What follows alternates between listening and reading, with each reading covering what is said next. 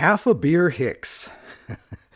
That's the nickname that I got. I think my father also had that same nickname because no matter how air quotes good a beer is, I can only drink the first few sips of it, maybe the first inch in a can or a bottle, even a glass, before I just realize I just don't like beer. but today, nah, Ah, same thing. I'm not going to finish this foul swill of a beer that I opened to share with you. It will ruin my day, and it would probably even ruin the taste of this wonderful Rocky Patel Double Maduro Churchill size cigar.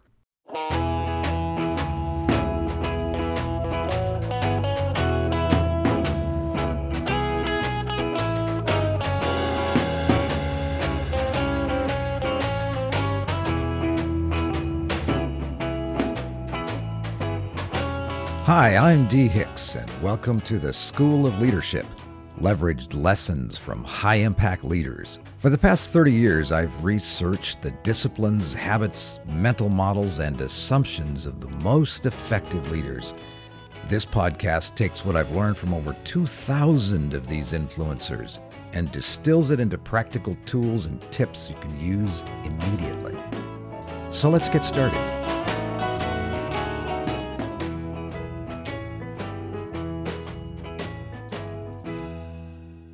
Today's podcast is called Just Don't. Just Don't. So, one of my favorite things to do is to buy and wear slightly off brand or edgy t shirts. One of my favorite shirts to wear, along with the one that says in great big, bold block letters on the front of it, I'm offended. Is the shirt that simply has the word in great big four and a half inch tall letters on a black t shirt. Don't. That's all it says. Don't.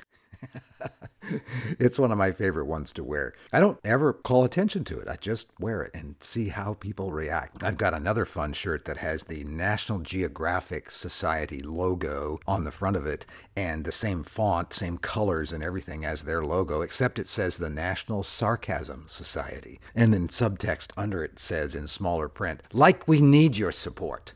I don't know why it has to have that kind of accent, but that's how I read it in my head. I think it's really kind of fun. So today we're going to talk about just don't. But before we do, let's see what we've got here. I've got this really good Rocky Patel double Maduro Churchill sized cigar. So it's about a 50 ring and about seven inches long, I think. Imagine Winston Churchill smoking a cigar. This is what it looks like, except it's Maduro. Most of his were what are called Connecticut cigars, as near as I can tell from the pictures that I have seen. But this one is uh, double Maduro from Rocky Patel. It's all Nicaraguan and uh, Nicaraguan inside and outside, and all the binders and fillers and the wrapper. It's all Nicaraguan. That's become over the years my favorite origin of cigars. Brazil cigars, Brazilian tobacco follow up pretty closely. So let's toast the foot on this. Let's get this puppy lit. I got a box of these um, oh, maybe three months ago, something like that. I have been delighted with them ever since. These are unbranded. They don't have a band on them. You never know if, uh, you're getting one that's unbanded. Uh, is this going to be a super high-end cigar, which is often the case? Often very high-end cigars are, well, I guess I'm out of fuel on this one. I'll be right back. Okay, there we go. So let's use matches instead. Okay, I've got some nice wooden matches from the Northern Quest. What's it called? I think it's called the Legends of Fire Cigar Bar over in Eastern Washington. So I ran out of fuel in that torch lighter that I've got. We'll finish lighting this with a nice long wooden cigar match. Oh, perfect. This cigar is very enjoyable. It's about a two hour cigar the way I smoke them, very slowly and enjoying them and always doing something else. Reading or talking with friends or, or sharing a podcast or whatever the case is. I'll set these matches over there, probably going to stay lit. Who knows? Maybe I, I, yammer so long on these podcasts that uh, sometimes it goes out. And what do we have to enjoy to drink today? I'm going to open this right here. Notice open, listen to this. There we go. I need to apologize in advance. This is actually a can of Hamm's beer. You gotta be kidding me. Hamm's beer? This is the land of sky blue waters, land of cool enchantment. Listen.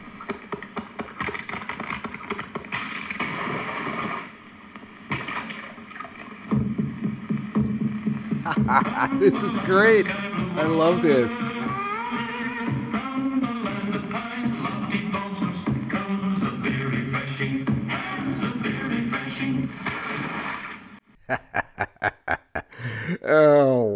Does that take me back? Oh, ah, the theme song is certainly better than the beer. Wow.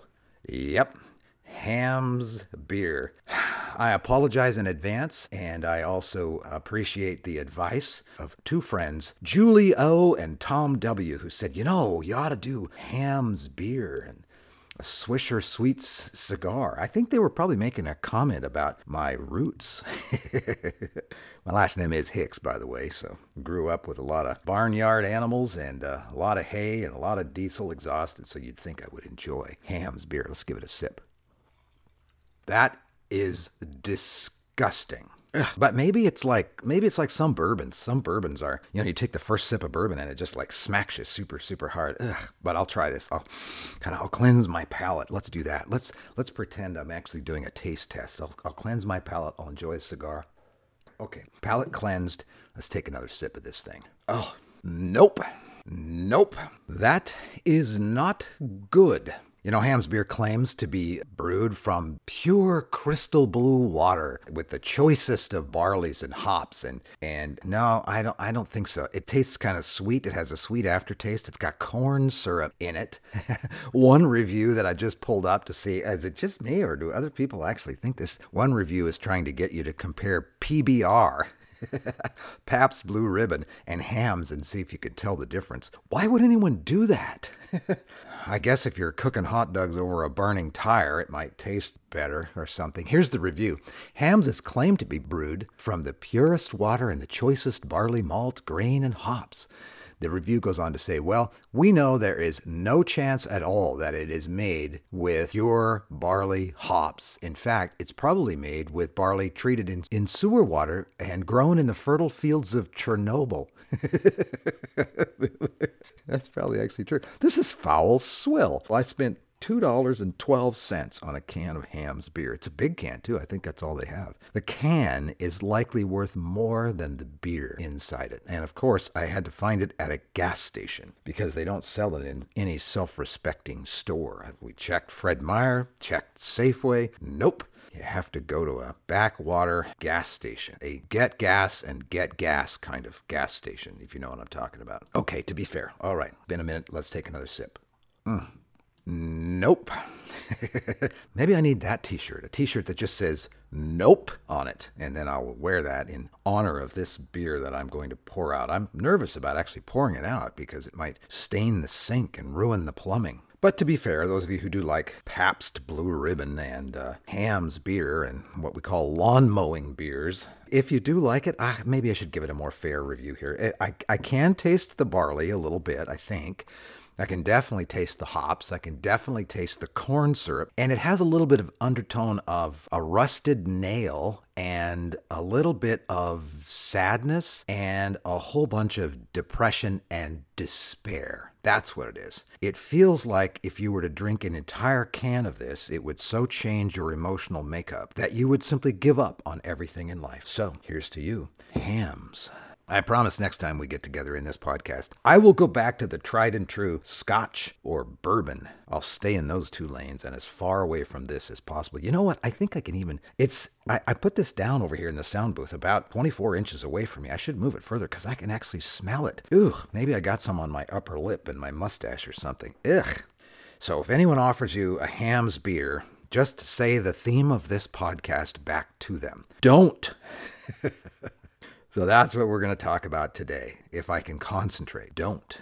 So it's possible, like you, I spend a lot of time talking with people about the challenges that they've got challenges within our own companies, challenges within those organizations and enterprises that we support. And I have a, a, great time. It is a great privilege to be able to talk with people like you and friends of yours with challenges that you've got in your own professions and enterprises and ideas that you're trying to bring about. And those challenges are endless, they just keep coming and I've also noticed that over the years, we are often, my friends and I, you included, are often in search of a, of a new tool, of a new way of doing things that will somehow make our work easier. In fact, I say that a lot on our YouTube channel, on the Hilt Academy YouTube channel, and I also say it on the paid side, which is hiltacademy.thinkific.com. That's where you can buy some of the courses that we have, or you can go to the YouTube channel, the Hilt, H I L T, Hilt Academy. That stands for, as you know by now, High Impact Leadership Training. And I say often in that,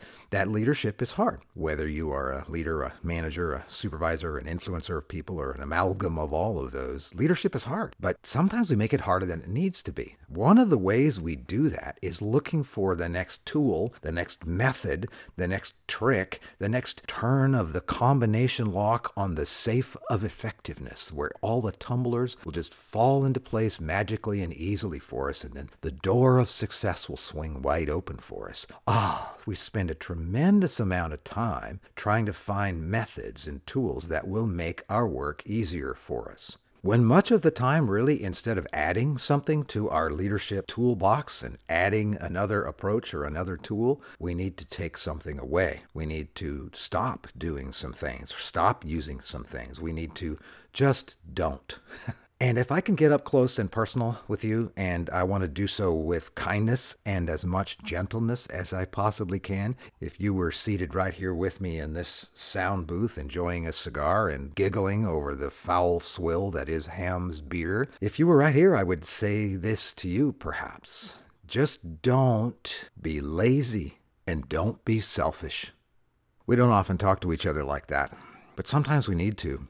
Sometimes we need to say to one another, you know, I think you're just being lazy here. Or, you know, I think you're just being selfish here. You're making your work harder than it needs to be. You're overthinking it. You're looking for an easier way to do things, like it's some magic formula. Waiting for the right timing. You're waiting for people to be open and willing and just ask you for help and ask you for leadership and guidance. And, and then to say, Thank you, my lord, and trundle off and do their thing. You're waiting for the right timing and for the stars to align and the weather to be right and everything to be perfect. And then you'll step out and do the hard work of leadership. Ah. That's not how it works. We wait and wait and wait, and really all we're doing is being lazy. Or if you're not lazy, maybe you spend time and energy on things, but you're doing it so that you feel better. Maybe you, like I can be pretty easily, are just being selfish. So here's our challenge as leaders. We see some part of the future that's compelling to us and so compelling to us that we want to get there. And we change our behavior to get from here to there. And then we talk to other people about it and they want to get there too. And and then we start off to go to that vision that idea that plan that everyone wants. And then we encounter some sort of resistance along the way and it gets hard and it gets difficult and the hill is steeper than we thought. Things take longer than we thought. And then we just get tired. And then we get lazy. And then we get selfish.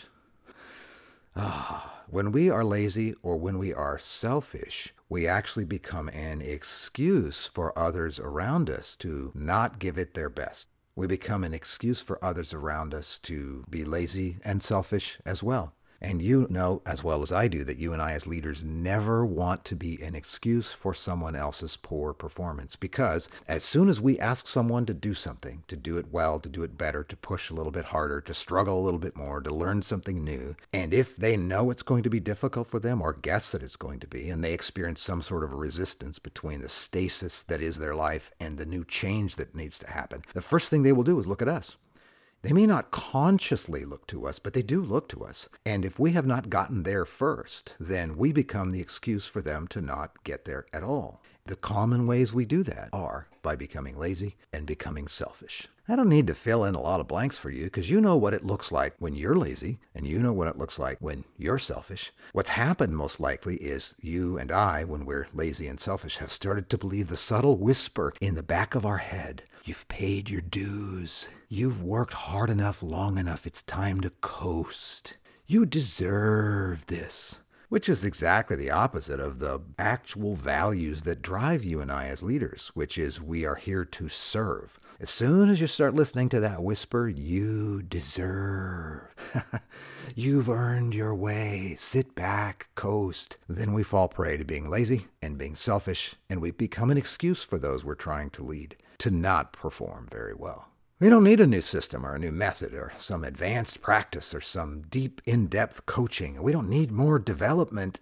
We just need to stop being lazy, stop being selfish. And you know how to do that. Of course you've done that for so many years. You know how to do that. We borrow the tagline from Nike. You just you just do it. When it's time to do something that's difficult or hard that requires unselfishness, which is 99.9% of what you and I do, we know we know to just do it now. Just start. We know that we need to step in and just do it imperfectly, but keep going. We know we need to do it humbly, but just do it. Start. Do it imperfectly. Do it humbly but just do it. Do it now. Do it now. The longer you and I sit and wait and ponder whether or not we're going to have that conversation or make that decision or make that investment or pull back on that investment or change this or or address that problem or challenge or create something new. The longer we think about it, the longer we ponder it, the more the quicksand of selfishness and laziness will pull us into the pit of inaction. How's that? that was kind of fancy sounding, wasn't it? So you know what I'm talking about, don't you? We don't really talk to one another like this very often, I'm sure. But man, we need to hear it every once in a while. Let's be honest. Let's look in the mirror. Are we being lazy? Is that why we're not doing it? Are we being selfish? Is that why we're not doing it? You know what you need to do. You know you need to write that email or take the garbage out or make that call or, or make that decision or follow up on that decision or pay that or invest in this or change the investment. You know you need to read that chapter or read that email or read that report. You know you need to delegate. You know you need to say thank you. You know you need to say to somebody, ooh, you've missed the mark. The expectations are clear. You're still missing the mark. You know what you need to do. You're just not doing it because being lazy. right?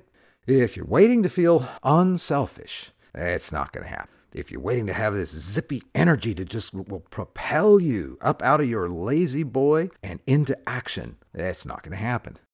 Unselfishness follows the action, it doesn't precede it. Energy, motivation follows movement. It rarely precedes it. And if it does, it might precede it in a selfish way. So, you know, you and I are leaders. We choose to be leaders and we want to be a leader, even though it feels often like leadership and the role we're in chose us. As leaders, we know that leaders get there first. So that means we have to do the work, do it unselfishly, and many people will follow. So just don't be selfish. There's nothing more sophisticated to the message than that. There's nothing more sophisticated to the ideas behind it. Don't be selfish and don't be lazy. Just don't. There's no new tool involved. There's no new skill. Just just just don't. Which is about what I would like to say about this Hamm's beer. Do I dare? Do I dare take one more? Okay. All right, let's try one more. No, can't do it. I, even the smell of it is disgusting. Ugh, ugh. Sorry. When it comes to Hamm's beer, or being lazy, or being selfish, I think those three probably go together as a trifecta. Just don't. Oh, well, I got some stuff to do that I've been putting off, and just thinking about this makes me think, was I lazy and selfish? Is that why I put it off? Oh, I hope not. I hope it was because I didn't I didn't actually schedule it. Maybe it wasn't in my calendar. Maybe it wasn't in my heart. Okay, maybe that's it. Anyway, enough of this. I'm going to finish this cigar and answer a bunch of emails I'll answer them carefully. I'm going to delegate a couple of things, and then I'm going to put my feet up and enjoy the beautiful afternoon that is ahead of me. Hey, thanks for letting me talk so bluntly with you. And if you're wondering, has he been following me around? Does he know? Is, is this what I've been thinking about? Oh, wow, maybe. anyway, have a great day.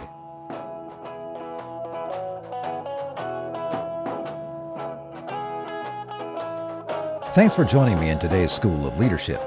This podcast is part of the Archimedes Experiment, leveraged wisdom from the world's most effective leaders. If you're interested in more, go to my website, dhicks.com. Remember, my first name has only one E. Well, you'll find more short and helpful podcasts, books, and blog posts. If this was helpful, maybe even share it with some of your friends. Have a great day.